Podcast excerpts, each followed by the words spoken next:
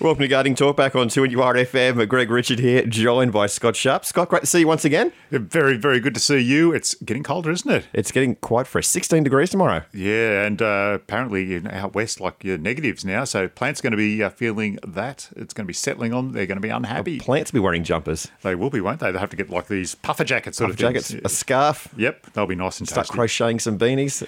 So I had an idea about that. I Yep. thought we might talk about uh, the benefits of a greenhouse or a glasshouse for your plants. Right. Today. Yeah, you can get small ones, big ones. So we'll talk about those. Uh, small deciduous trees and also pansies are out in flower. Lovely colour. You can still put them in at the moment and get some colour in about six weeks' time. Excellent. Of course, if you've got any questions for Scott Sharp, you can give us a call on 49216 216. And first up today, we've got Jenny from Fern Bay, and she's got weeds growing in her through her lawn. Good afternoon, Jenny. How can we help you? Um, yes, I wouldn't call it a lawn because I live at Fern Bay on on um, sand and stuff, and um, uh, well, it's grass, you know. And um, I know that before I moved in, there was two layers of um, turf laid down, and goodness knows what. They couldn't care about the weeds. But at the moment, um, I've got these skinny, thin weeds coming up, looking very much like onion weed. Okay, well, it, it could be onion weed, um, and onion weed tends to um, bring itself up, and you you get to see it more in winter in a way in lawns. Right. And and the reasoning for that is that your lawn, gen, or your grass, however you want to describe it, Jenny. But I'm sure I'm sure it's much more beautiful than the way you're you're portraying it at the moment. it's probably it's probably lush like the golf course next door. Yeah. yeah. Well, yeah, look, onion weed sort of, it, what happens is your grass stops growing. It becomes dormant at this time of year, but the onion weed doesn't. It keeps on growing. So people become more aware of it in their lawn, um, uh, you know, during autumn and winter. Yeah. Uh, I just say to people, keep on mowing it out. There's really nothing else you can do. Uh, very Oh, difficult. right. Yeah, if it is onion weed, very difficult to go through Yes. and you know individually get rid of each one of those. Uh, once it gets warm again, September, you know, August, September, problem goes away again. In that it the grass starts growing, it just takes over and it just Yeah. hides it and masks it away for you. Uh, look, It's a bulb, isn't it? it is a bulb, and the worst thing you can do is try and dig it out or go and pull it out. Um, All right. Because there's the main bulb, and then there's little baby bulbs all around Yes, it. I see that, yeah. Yeah, and when you put when you pull it out, the little baby bulbs they just sort of slough away and, and they just Oh, yeah, spread out to yeah. stay in there. So they just multiply and multiply. Yeah, The only okay. real way to do it, uh, you know, is to go th- uh, through and try and get, you know, very very carefully, uh, you know, some cotton gloves even, you know, rubber glove, then a cotton glove on top of that. And just try and stroke each little weed, you know, very, very gently. That makes them happy, but you're actually poisoning them at the same time just by, you know, you dip your fingers in the poison and, and, Oh, okay. and stroke that over. So you can see it's going to be a very tedious job. It's almost tedious me describing the process to you. That's okay. Could, would you believe it or not? I get down on my belly and get the clover out. Oh, okay. Well, look, if you if you do feel like doing it, uh, you can do that. You get some, you know, Roundup, glyphosate, one of those Yep. type of things. Yep. You get yourself a, a rubber glove. Uh, then you get a cotton glove. You know, you get them at the supermarket. Uh, you dip your fingers into that, and you then just sort of wipe your finger back over the top of the little uh, the Okay. little leaf, and that that gets rid of it. You're not harming the rest of the grass around it, but again, you have to be very very careful. Yeah, okay. Um, so in my village, I like weeding. Yes. You know? Yeah, I'm one of those strange people, you know? That can be very, very therapeutic. It, like, as you It- said, it it, it keeps you moving around, gets you down on your belly, uh, you, I don't get on my belly in other people's lawns, you know? just on, uh, in the privacy of your own front yard.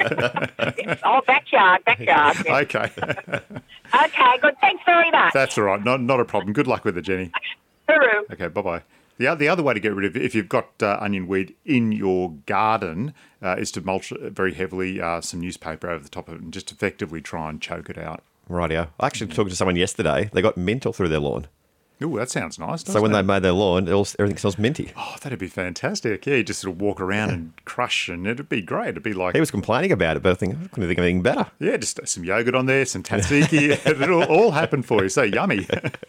We've got Noel now from Toronto, and he's got borers in a mandarin. Hello, Noel. That doesn't sound too good. Uh, what's been happening, mate? Hello, um, Greg. Hello, but um, yeah, we've got a mandarin tree. It's, oh, it hasn't affected the mandarin. It's just absolutely loaded. But I noticed some sawdust type stuff right at the, I think it's right at the graft, and there's a big divot in uh, in, in the bottom of the trunk. Yes. And um, I've been reading, and they said to put a to spray with Malathion. But anyway, I'm asking you for the right information.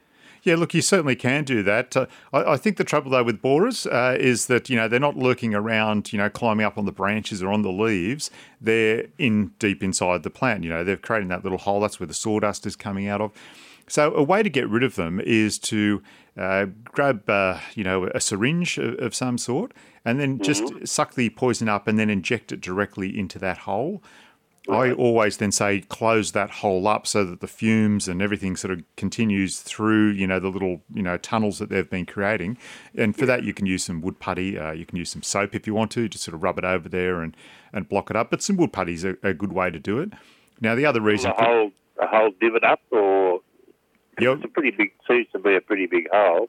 Yeah, fill the whole divot up. Uh, you can also get a product called Steri-Prune as well if you want to, which uh, is a sort of a tar-based paint.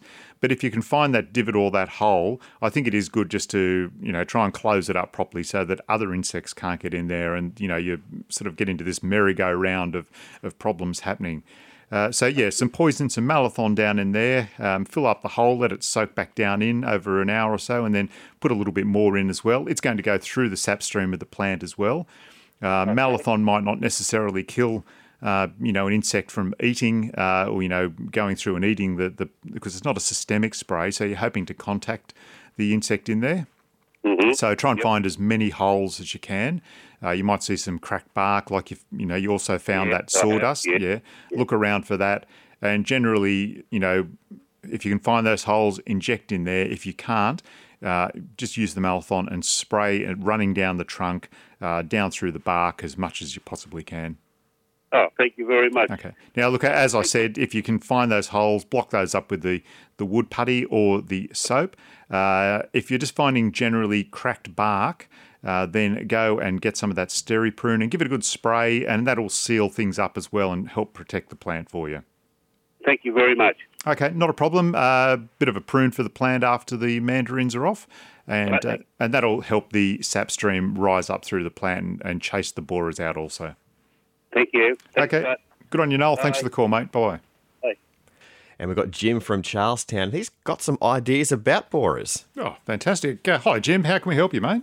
Hey, guys. Um, just a bit on that borer thing. If uh, if you haven't got too many holes and they're not too deep and windy, the little tunnels, um, I've heard people had some success with a little bit of wire. Poke it in and just spear them. Oh, stab stab the little buggers. Yeah, that's probably not a bad idea either, is it?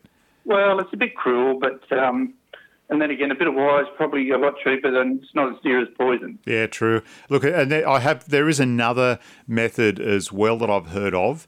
Uh, and that is you just block up the holes as best as you possibly can and then water the plant really heavily over a couple of days and try and get that sap stream rising and it almost drives them out um, I'm not sure how successful that is, but I've heard it. If anyone's had any success with that, love to hear from them as well. Um, and that's a you know a nice sort of gentle way of, of, getting rid of them. It's not stabbing, it's drowning that one. But anyway, well, we, you know we have to get rid of them somehow, don't we? Because they're really going to damage the plant. That's it. Grab a shovel, take your pick. Yeah. Look, the, the great thing about uh, citrus as well is that you can cut them back very, very hard. Now, I'm not suggesting this, but I remember seeing a documentary about uh, some terrible droughts that we had, uh, you know, out in the Riverina area, um, you know, a few years ago.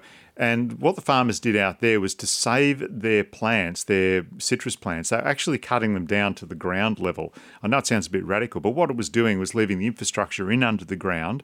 Uh, the plant would survive through the drought, and when the waters came back again, uh, the plant would resprout. It had all that infrastructure there to um, you know support the, the, the growth very quickly, and they effectively saved their their uh, citrus crops by doing that.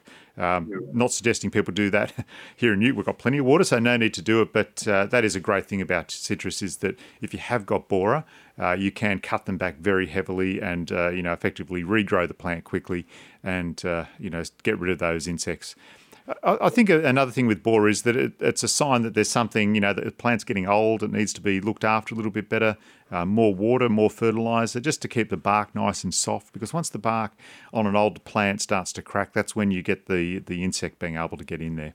Yeah, I've had to do the same where it's in mine, and um, you know, without leaving the tree looking too ugly, it's amazing how you can massacre it and just take those um, infected and dead branches off, chuck them.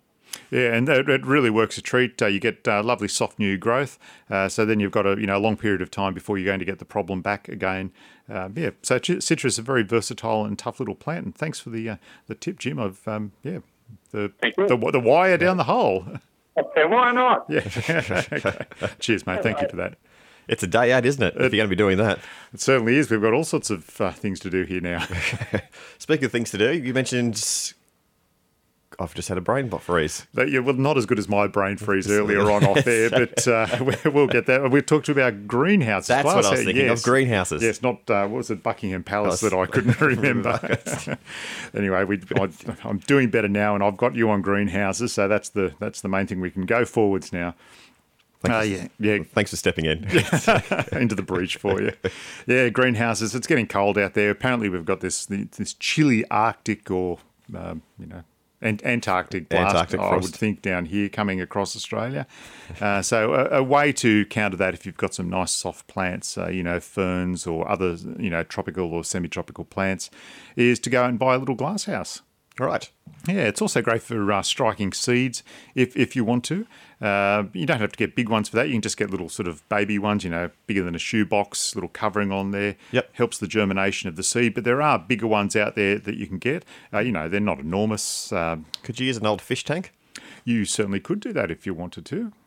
Yeah, more, right, more terrarium like, but yeah, it's going to keep because you get the, the warmth holding in there and you get the, the light reflect, refracting um, through there and, Yep. and keeping it uh, um, yeah nice and humid in there as well. So yeah, that's that's a good idea too. You could use an old fish tank if you want to. Just do a cruise. People are always throwing out old fish tanks, aren't they? They are. I don't know why. I don't know. I'd do. I'd just get one and keep the fish. I always want to do that. uh, look, the other things you can do with a gra- glass house is you can uh, maximise production. Uh, just generally um, encourage and increase your plant health because you're keeping them alive. You know when they might be going backwards here in winter. Um, you know, some um, tropical plants need to uh, be kept at a certain humidity. So it is terrarium like in that the plants, you know, will sweat in there effectively. And so it keeps them nice and warm doing that.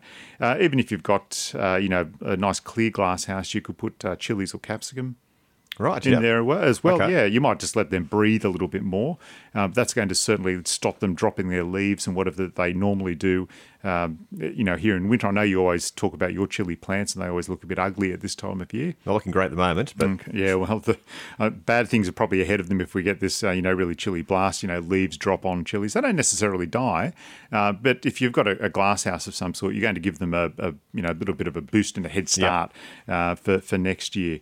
Um, so yeah, look, that's a, a great, um, you know, easy idea to keep some of those uh, tropical, subtropical plants, chilies, alive. Germination of seed uh, just keeps them nice and warm, especially overnight.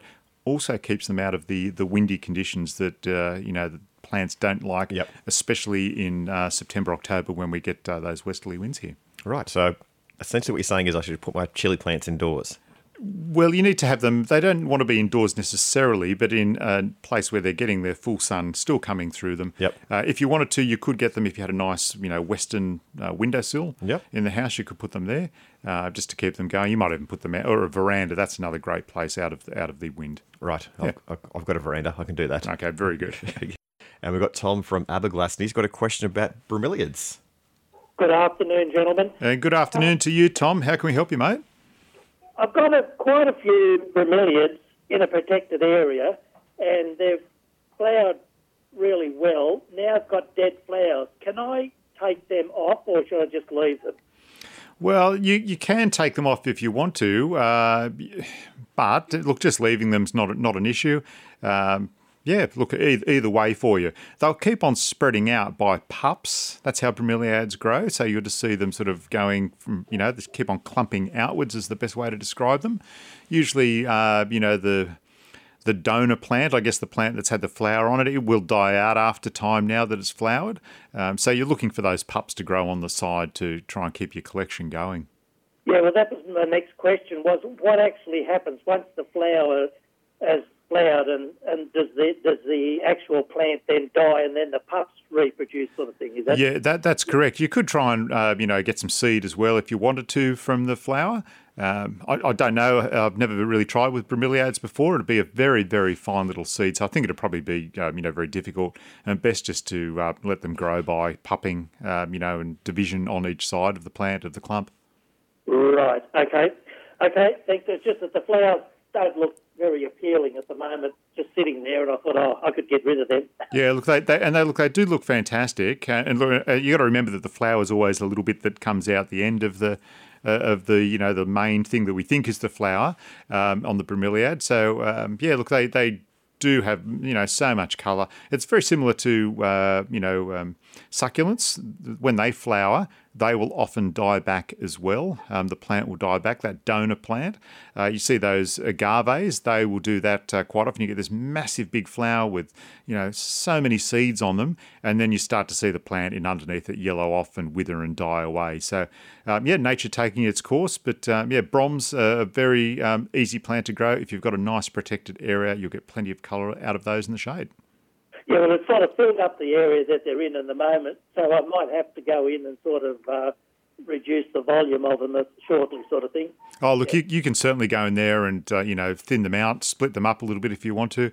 Um, you know, move some new, you know, some of those ones to other areas. Uh, pot them up if you wanted to as well. Give them away to people. Um, yeah, look, a, a very easy and versatile plant. Uh, they were incredibly popular, uh, sort of in the early two thousands. Uh, you know, just you know they were just in in the retail garden centres, lots because they were just providing.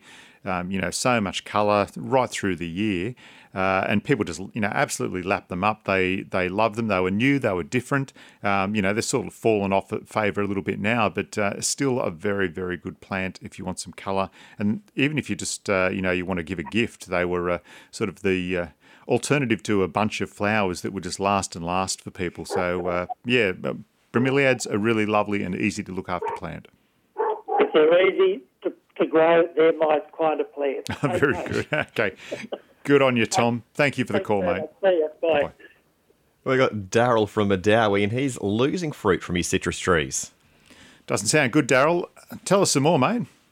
Yeah, they're um, just sort of some of them are going right. Like my mandarin tree, I've lost about eighty percent of them now. They, they ripened a bit quick, and then they went rotten on the tree, got blue mold, and there's grubs in them. And I just don't know if it's fruit fly or someone told me that there's a butterfly or something that lays an egg when the fruit's actually flowering right at the start.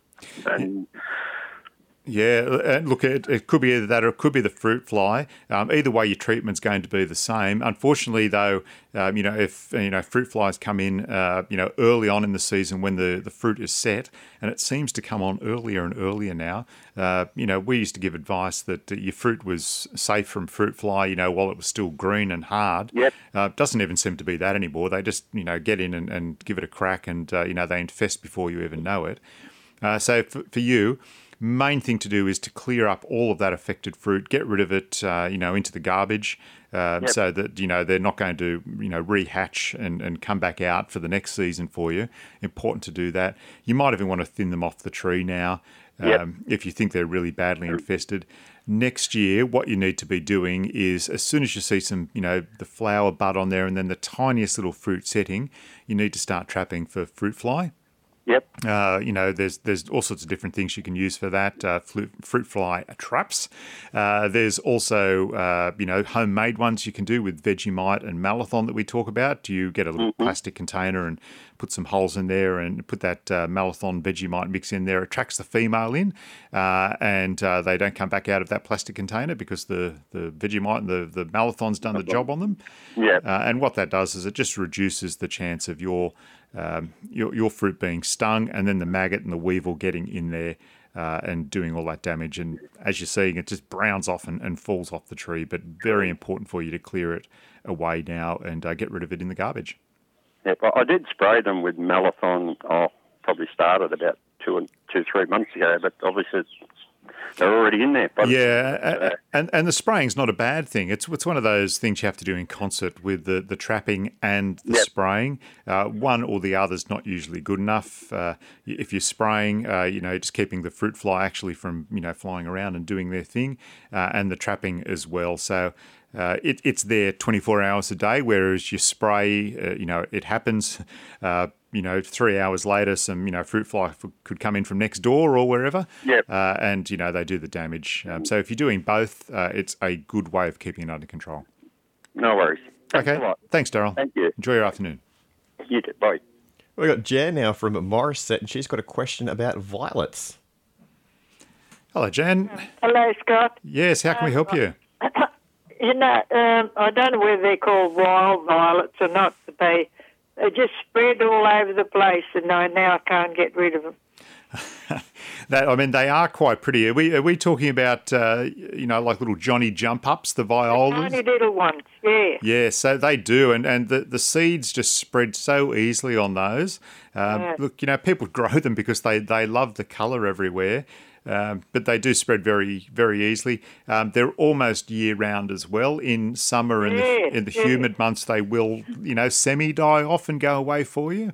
Uh, but as far as getting rid of them, uh, you really just have to go and pluck them out if you don't want them uh, in the Oh, garden. There's no spray or Yeah. anything you can use. No, they've gone all into the lawn and everywhere. Ah, okay. Yeah, so that that's just a mowing issue. Then you just have to keep on mowing um, to, to get rid of them there. But um, yeah, that that's funny, isn't it? Because people quite love their little uh, viola, little Johnny jump ups. They kill everything else around it. ah, okay, yeah. So yeah, unfortunately, just uh, yeah, some mowing just to keep it under control, or if it's in uh, the rest of your garden, just picking them out. All right. Thank you. Okay, Jan. Good luck with it. Thank you. Bye bye. Bye. We've got Tom from Abermain, and he's got a question about the mandarin. Hello, guys. hello, Tom. I've got um, fruit trees that my my dad planted, and he's been gone about thirty years, so they're mature, Yes. and they're they're really tall, and um, I, I- I'd like to try and cut them back to get them a, a height that's more manageable for me because I'm not supposed to climb, and most of the fruit's up high, and I can't get at it. No, well, and look, wondering, can I cut it back? And that's that's a really good idea. Uh, you know, not just for you know not having to get on a ladder.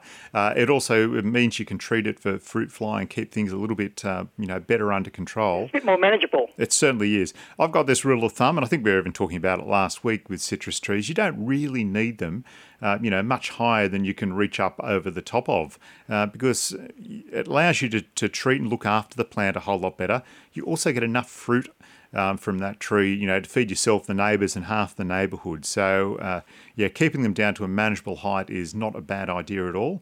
Um, you know, I say oh, you know, sort of, you know, six, seven foot. Uh, even if you've got one of those little tiny little step ladders, um, you know, just to get up a little bit higher if you need to. So rather than letting the plant get up high and tall, all the all the new growth and, and all the fruit gets up on the new growth up high, so you can't actually pick it.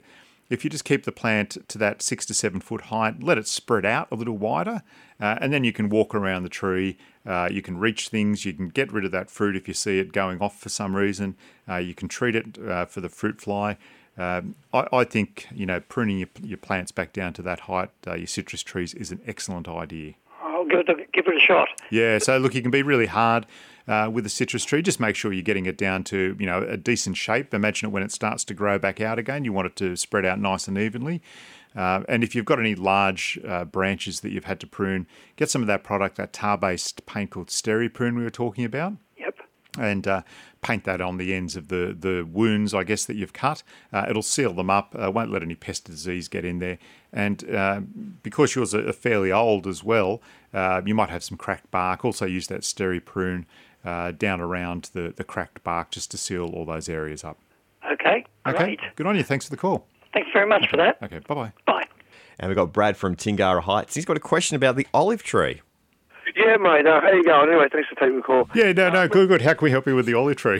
I've got an olive tree, right? It does bear fruit. It it has, uh, um, it's in sort of a, the second sort of green um, seeds of it. I, I kind of want to, I don't want to really be an olive farmer on it. It's more ornamental for my garden.